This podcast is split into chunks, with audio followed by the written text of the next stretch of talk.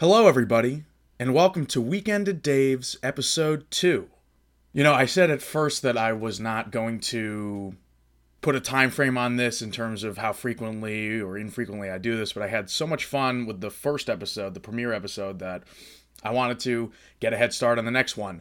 I'm also planning on more in line with the title, releasing these at least on the weekend is the is the idea. So this will be recorded during the week, typically, hopefully with game news or news on my own games, TV, backlogs, what I'm watching, what I'm playing, with a with a release drop aimed at the weekend. So that's the plan right now.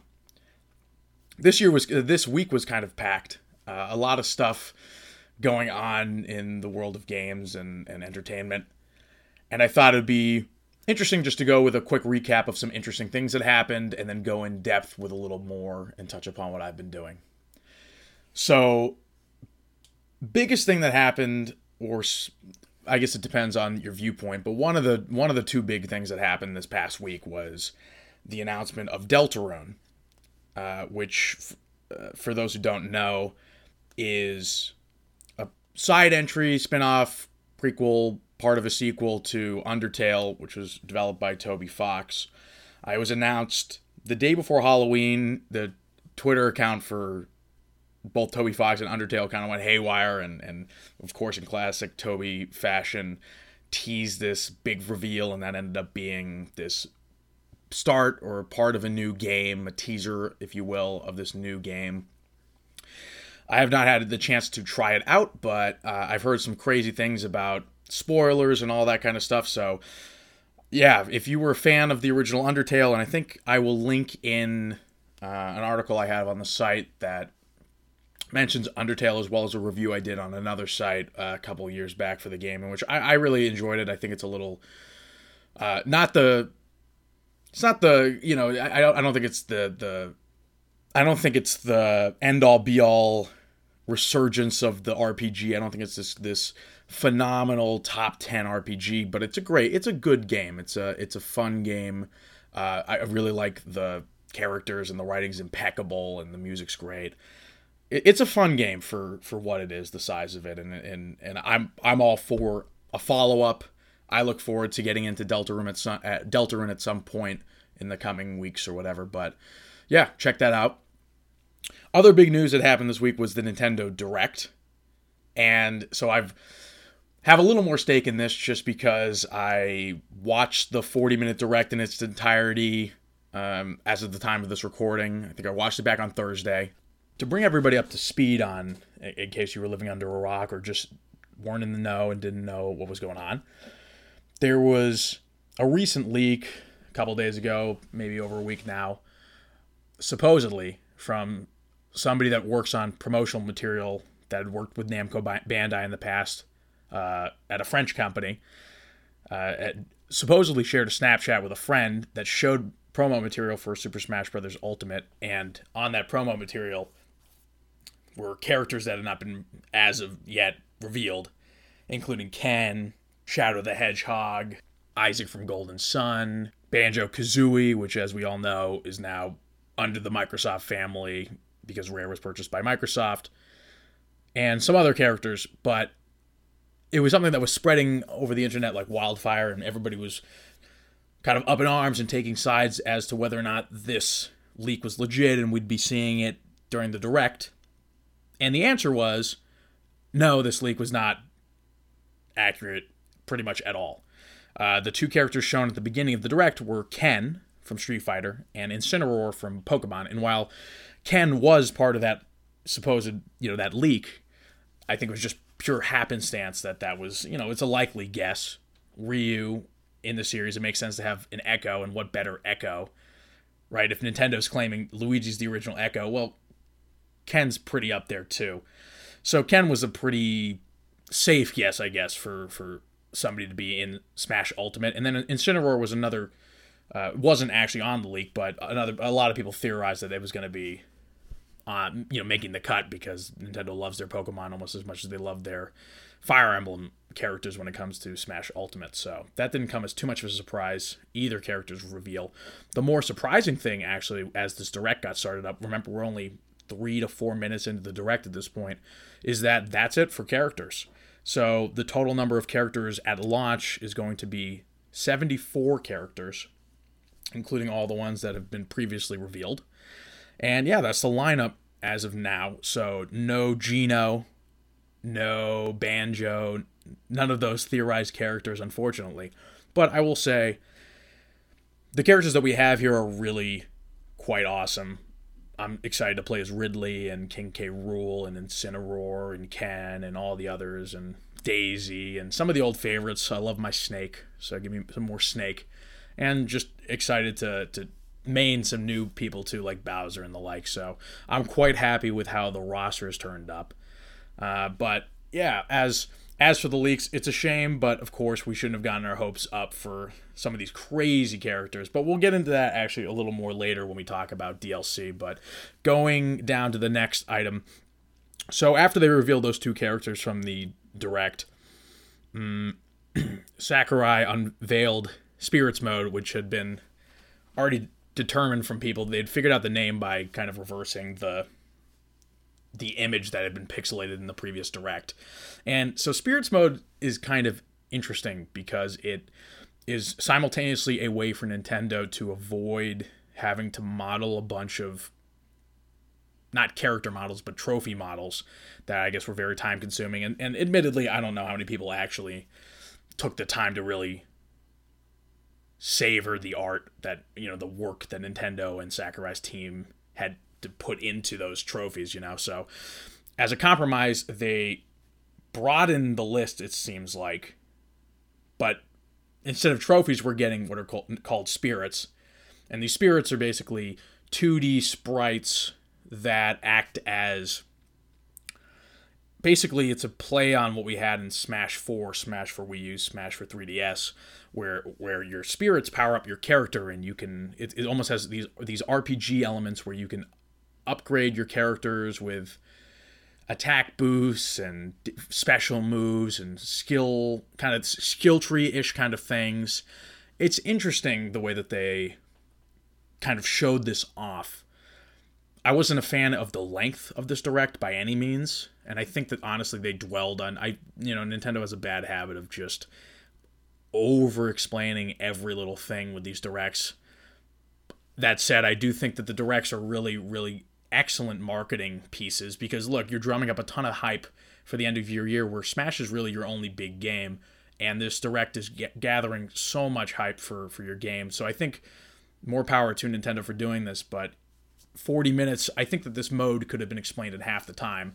That said, it does seem pretty interesting. It's essentially the events from past the events modes from past Smash games but distilled into kind of a more single player, you know, given a little more of a fine edge, a little more purpose, and letting people have kind of a little more input into how they approach battles, which I really like. And I love the fact that you know they're trying to make the the matches channel the spirits that are possessing these different characters. So all I'm saying, I got to get my Kyle Hyde from Hotel Dusk. He needs to be there somewhere, please. He was a trophy. I'm almost I think almost positive he was a trophy in one of the Smash games please let him be a spirit in this game because I would lose my mind. But so we learned about spirits mode. Seems interesting. I'm not sold on it, but keeping an old open mind and I just think the RPG depth there will be super interesting. Again, Nintendo went on after this in the direct to go over all kinds of things like new assist trophies and then they completely killed, you know, leakers hopes and dreams by you know killing off Isaac was confirmed as an assist trophy. Shadow was con- confirmed as an assist trophy. Uh, what I think the main character Fatal Frame was confirmed, which was kind of crazy. I love that. Those are it's it's things like that that are really cool. So you know, even if we're not going to get Shovel Knight, for example, in Smash, it's cool that he's at least getting some representation. Other things like being able to set custom rules when you go online. I mean, there, there are some of these things that I feel like Nintendo just kind of draws on, as I said before, talking about how, you know, if you're in a multiplayer match, you're going to be matched to people closer to you to maintain a stable connection and how they recommend you use a wired internet LAN cable. right? I mean, you're, you're kidding me, Nintendo, right? Uh, we all know this stuff. We don't need you to walk us through. You're not our parents. Anyway, online play does seem like it's been upgraded to an extent because I, I, don't know for sure because I know my biggest problem with Smash 4 online and Brawl online was just the latency was horrendous.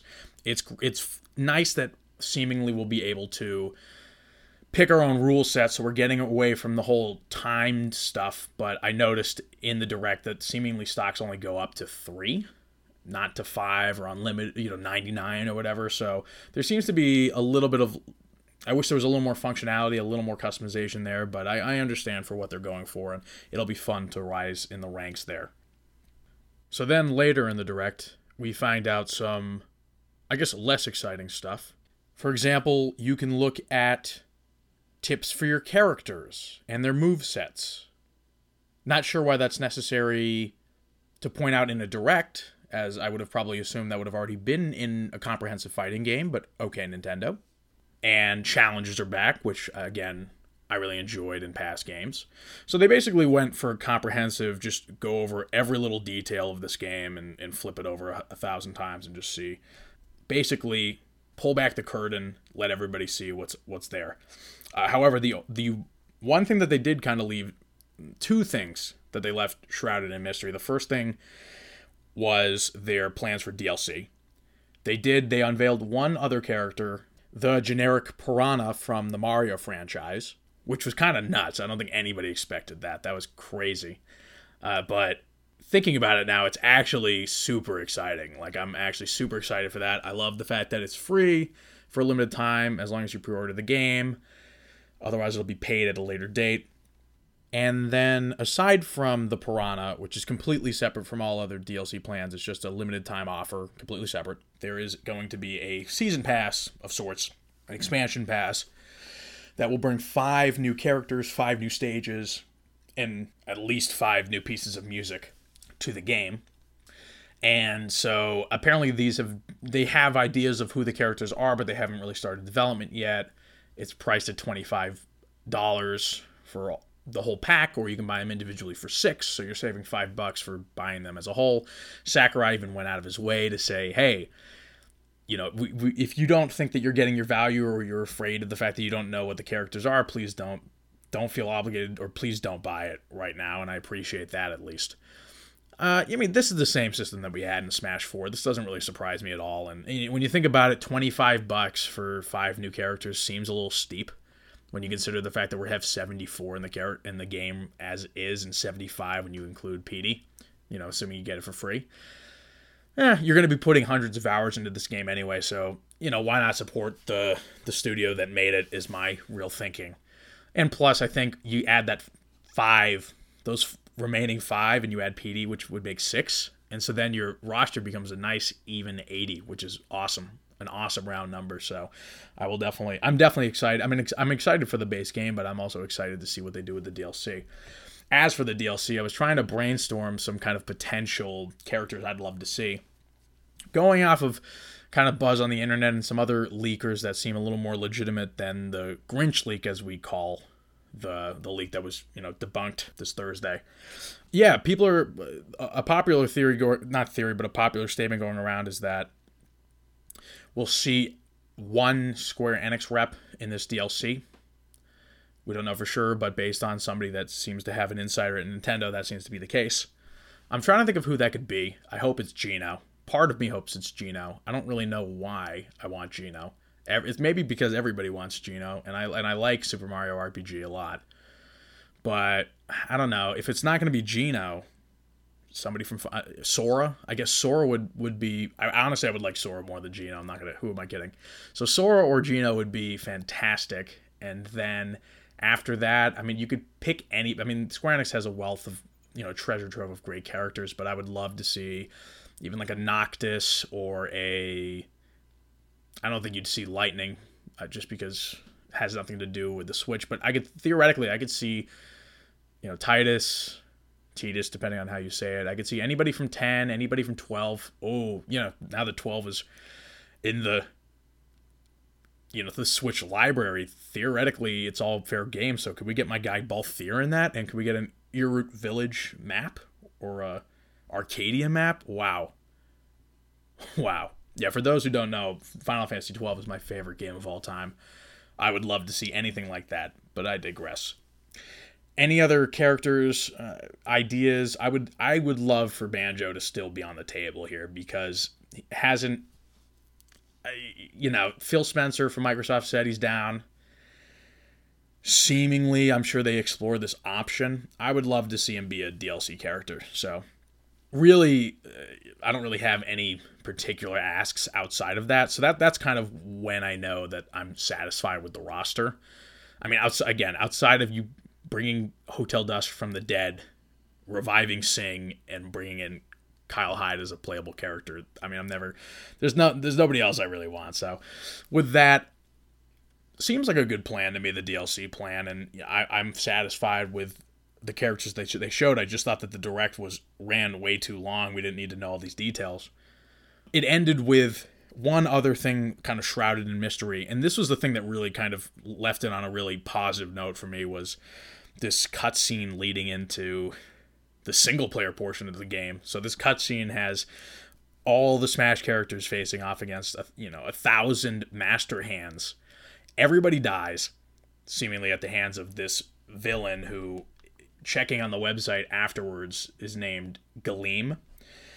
But so all the characters get wiped out except for Kirby, who somehow escapes, and it's up to Kirby to rescue everybody in this single player game where you're running basically across an open map, a flat map, kind of like the you know that new Gwent single player game. You're r- running around a map, initiating battles. You're developing your character through skill trees and spirits, and so it incorporates elements of the spirits mode into the single player mode. There's a kick-ass theme theme song that goes with this, with the main battle theme, the main menu theme of Smash Ultimate has lyrics, kind of in the vein of Jump Up Superstar from Super Mario Odyssey. It just looks super interesting and it got me excited because I, I can see this now as being a game that on the switch pick up and go battle do some spirit battles battle you know level up your character a little bit do some events i'm sure there're going to be a ton of these little spirit battles going there must be at least something in the i would hope a couple hundred right or at least a hundred around right 200 would be great i could see myself picking up doing a couple rounds of that on a bus or on a commute or something like that, playing a little single player, rescuing some characters, and then when you get home, you dock it and you play against your friends. So, I mean, really, this seems like the definitive entry in the series. It seems like definitely the Switch's juggernaut this year, and it might it might end up being, in all honesty, perhaps the best Switch game to date. I mean, it depends on your personal preferences, but I'm excited by what I've seen and yeah, this this direct was you know, it wasn't it wasn't I wasn't leaping out of my chair at work. I wasn't screaming for joy, but it delivered with, with the you know the details that we needed to know. At first, I was a little negative on it coming out of it originally when I just thought, well, that that's all the characters. You know, we got our hopes up. The spirit mode seems a little convoluted, but the, you know, in classic Nintendo fashion, you know, knowing them, they give you a lot of details, but at the same time, you know, in those details, you see all the love that they put into their craft, and and they, you know, all the people there clearly love what they do, even if Sakurai really needs a break, really. But yeah, Super Smash Bros. Ultimate seems like, well, can't say anything definitive for sure, but I'm excited to play to play it for real when it comes out in December. And then to get back to kind of what I've been doing outside of gaming news, a couple of things. Still working hard on Horizon Zero Dawn.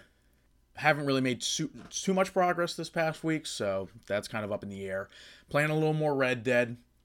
Again, the backlog kind of stuff I think I'll share a little more next episode, hopefully. But I had the chance to check out something really cool, which was the second season of the Castlevania show on Netflix. Oddly enough, Netflix for whatever reason they they did a good job of promoting all their other Halloween kind of content. So they're the new Sabrina series, The Haunting of Hill House. But for some reason they just did not seem to I had no idea that a second season had dropped for Castlevania. I knew it was, you know, in development, but I just didn't realize that it had dropped right there. So over the past 2 days, two sittings, I watched all 8 episodes and I don't want to I don't want to spoil anything, but I just thought I'd share a few of my thoughts. Just like the first season, uh, well, I, first of all, first of all, I should start by saying I enjoyed it a lot.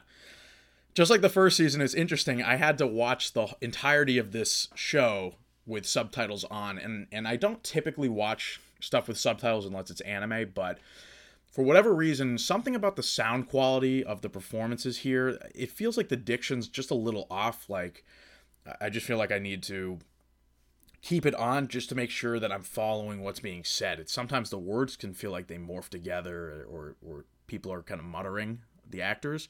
But the the acting itself is great. I just need the, the subtitles on just to make sure I'm hearing every word that's pronounced. And that's kind of funny because ironically, the subtitles on Netflix, the English subtitles, are not always exactly the same as the subtitles uh, as what's being said. It's not it's not a case of it being closed captioning. That's not that's not what's happening. But it's it's supposed to be the actual subtitles, and so there was a little bit of wonkiness even then. But it, it kind of just felt like I was watching an anime that just happened to be in English, English dubbed, but also with English subs at the same time, which was a weird experience, but it was an, an interesting one. So for those who need a refresher on the Castlevania series or have or haven't seen it at all, the first season was four episodes long. It starred uh, Trevor Belmont, Alucard, and Sypha, like a magician. And the three, it was a short run kind of thing because it almost felt like a pilot for for the showrunners to, to show that they could they could do something interesting with the Castlevania license. But it left on a, cl- bit of a cliffhanger. They were trying to kill Dracula after Dracula lost his wife, who's a human, and as part of the pain that he had to bear for that, he just he decided that he was going to exterminate the human race in the in the world of Castlevania. This takes place during the during Castlevania three, the, the events of Castlevania three. So, so those who have played the the game will recognize many of the characters that show up in the Netflix series, and the time period is also identical or similar between the two. So you're going to be recognizing names and phrases and things like of that sort of that nature. So the first episode, uh, the first season, four episodes, short. You know, almost felt like an OVA for those that watch anime. And but it, it was good. I enjoyed the first season for what it was. Had some great fight scenes. That fight scene at the end with Alucard, uh, Sypha, and, and Trevor all together in that crypt that Alucard was sleeping in was incredible. Uh, and and it's a funny show too. You know, there's a good bit of humor. It reminds me a lot of like Avatar: The Last Airbender. Any of the shows made by people that worked on Avatar, such as The Dragon Prince, Voltron, shows of that nature. There's always it always tends to be an animated show that has some sweet action scenes, but also pulls back, has some world building and some excellent humor that is really on the mark.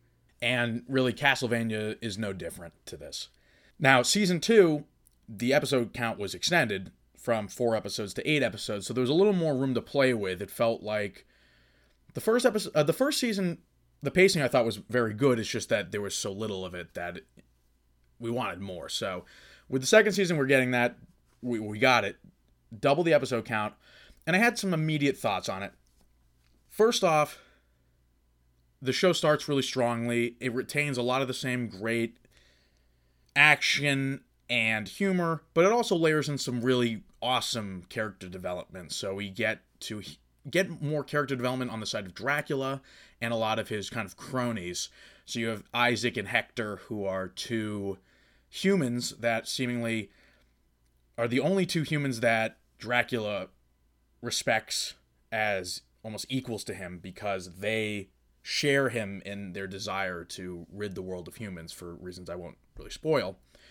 But there's intrigue, there's intrigue within Dracula's ranks within between his vampire generals and his human ones and determining how to allocate their efforts on the war the war effort, how they distribute troops and where they're going to invade next.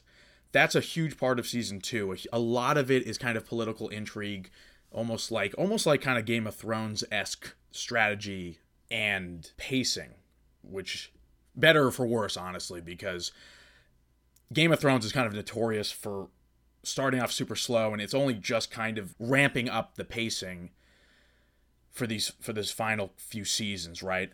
And Castlevania seems seemingly takes a little bit of inspiration from that. There's some very methodical character development, which is great. It's welcome. And there are a lot of new characters that were introduced in this season. But I think it, it creates two problems that I have with, with the season. For as funny as it is, as as sweet as the action is, it feels like the the main the majority of this second season is really slowly plotted like really kind of in the same few areas a lot of stuff happening in Dracula's castle with the same kind of themes delivered over and over on Trevor Alucard and Sypha's side of things it's a lot of preparation for invading Dracula's castle right and so there's a lot of good stuff and it's entertaining. And thankfully, at the eight episode count, it's still very manageable to get through. It just feels slow. It's almost like a juxtap- it's a weird juxtaposition because the show feels slow in and of itself, and yet at that eight episode count, it almost needs to rush at the end. So the end of the season almost kind of collapses in on itself and and things are rushed and a little underexplained for my taste. And the ending reaches a much more definitive point of the story than I expected. I thought that we, this was almost going to be a first season, second season, third season arc, but we have clearly gotten to the end of an arc with this second season. And had the show kind of ended there as kind of a limited series, I might have been a little disappointed. Thankfully, though, there are some tidbits in this epilogue of a final episode of the season that really shows that perhaps we're only just getting started with the show and it's already been greenlit for season three. My intuition, my thought is that yeah, this the show is going strong. It's going to continue. There's a 10 episode 10 episodes have been greenlit for season 3. So it's only going to continue to expand. I'm really excited for what the showrunners do with more even more material, more runway to work with because they've introduced some interesting characters.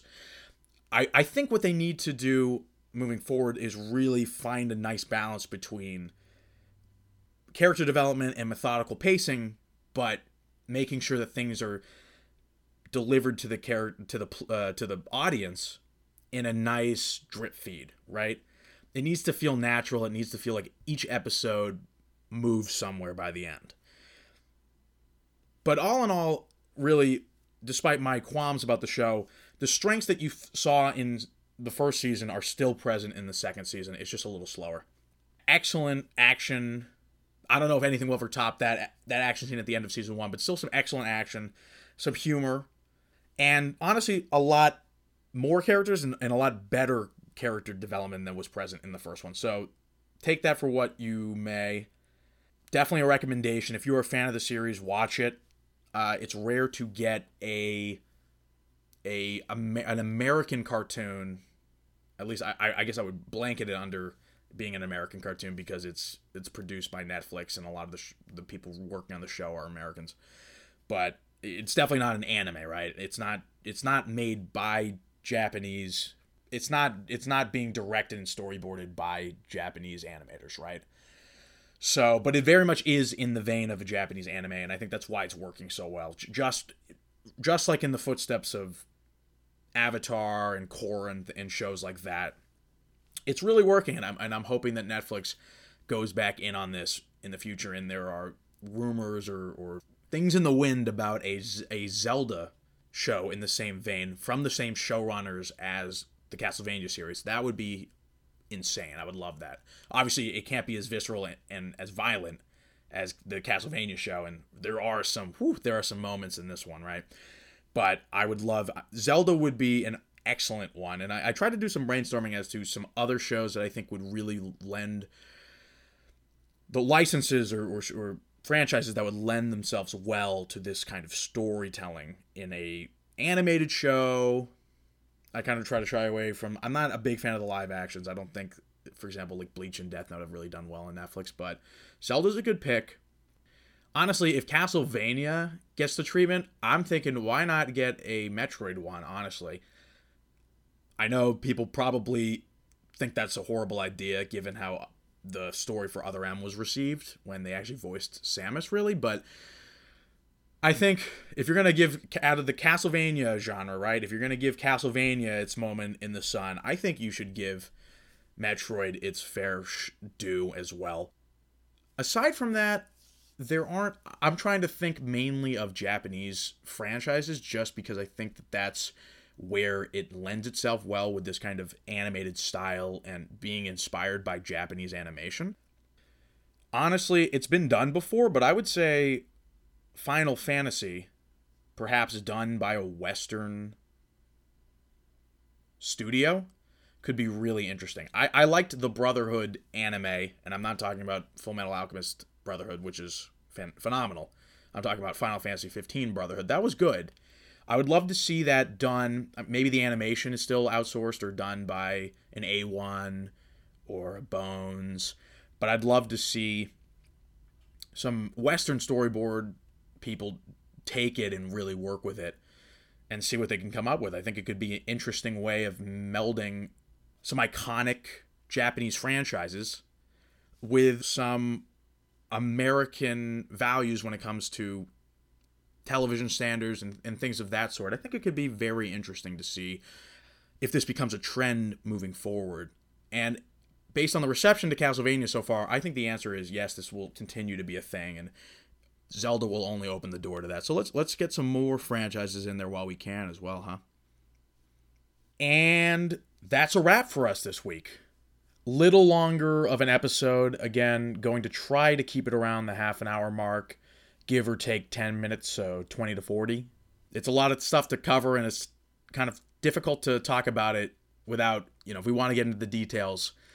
The reality is, these podcasts tend to be a little on the longer side rather than the shorter side. But again, my main thing is try to keep it bite sized, try to keep people engaged, interested.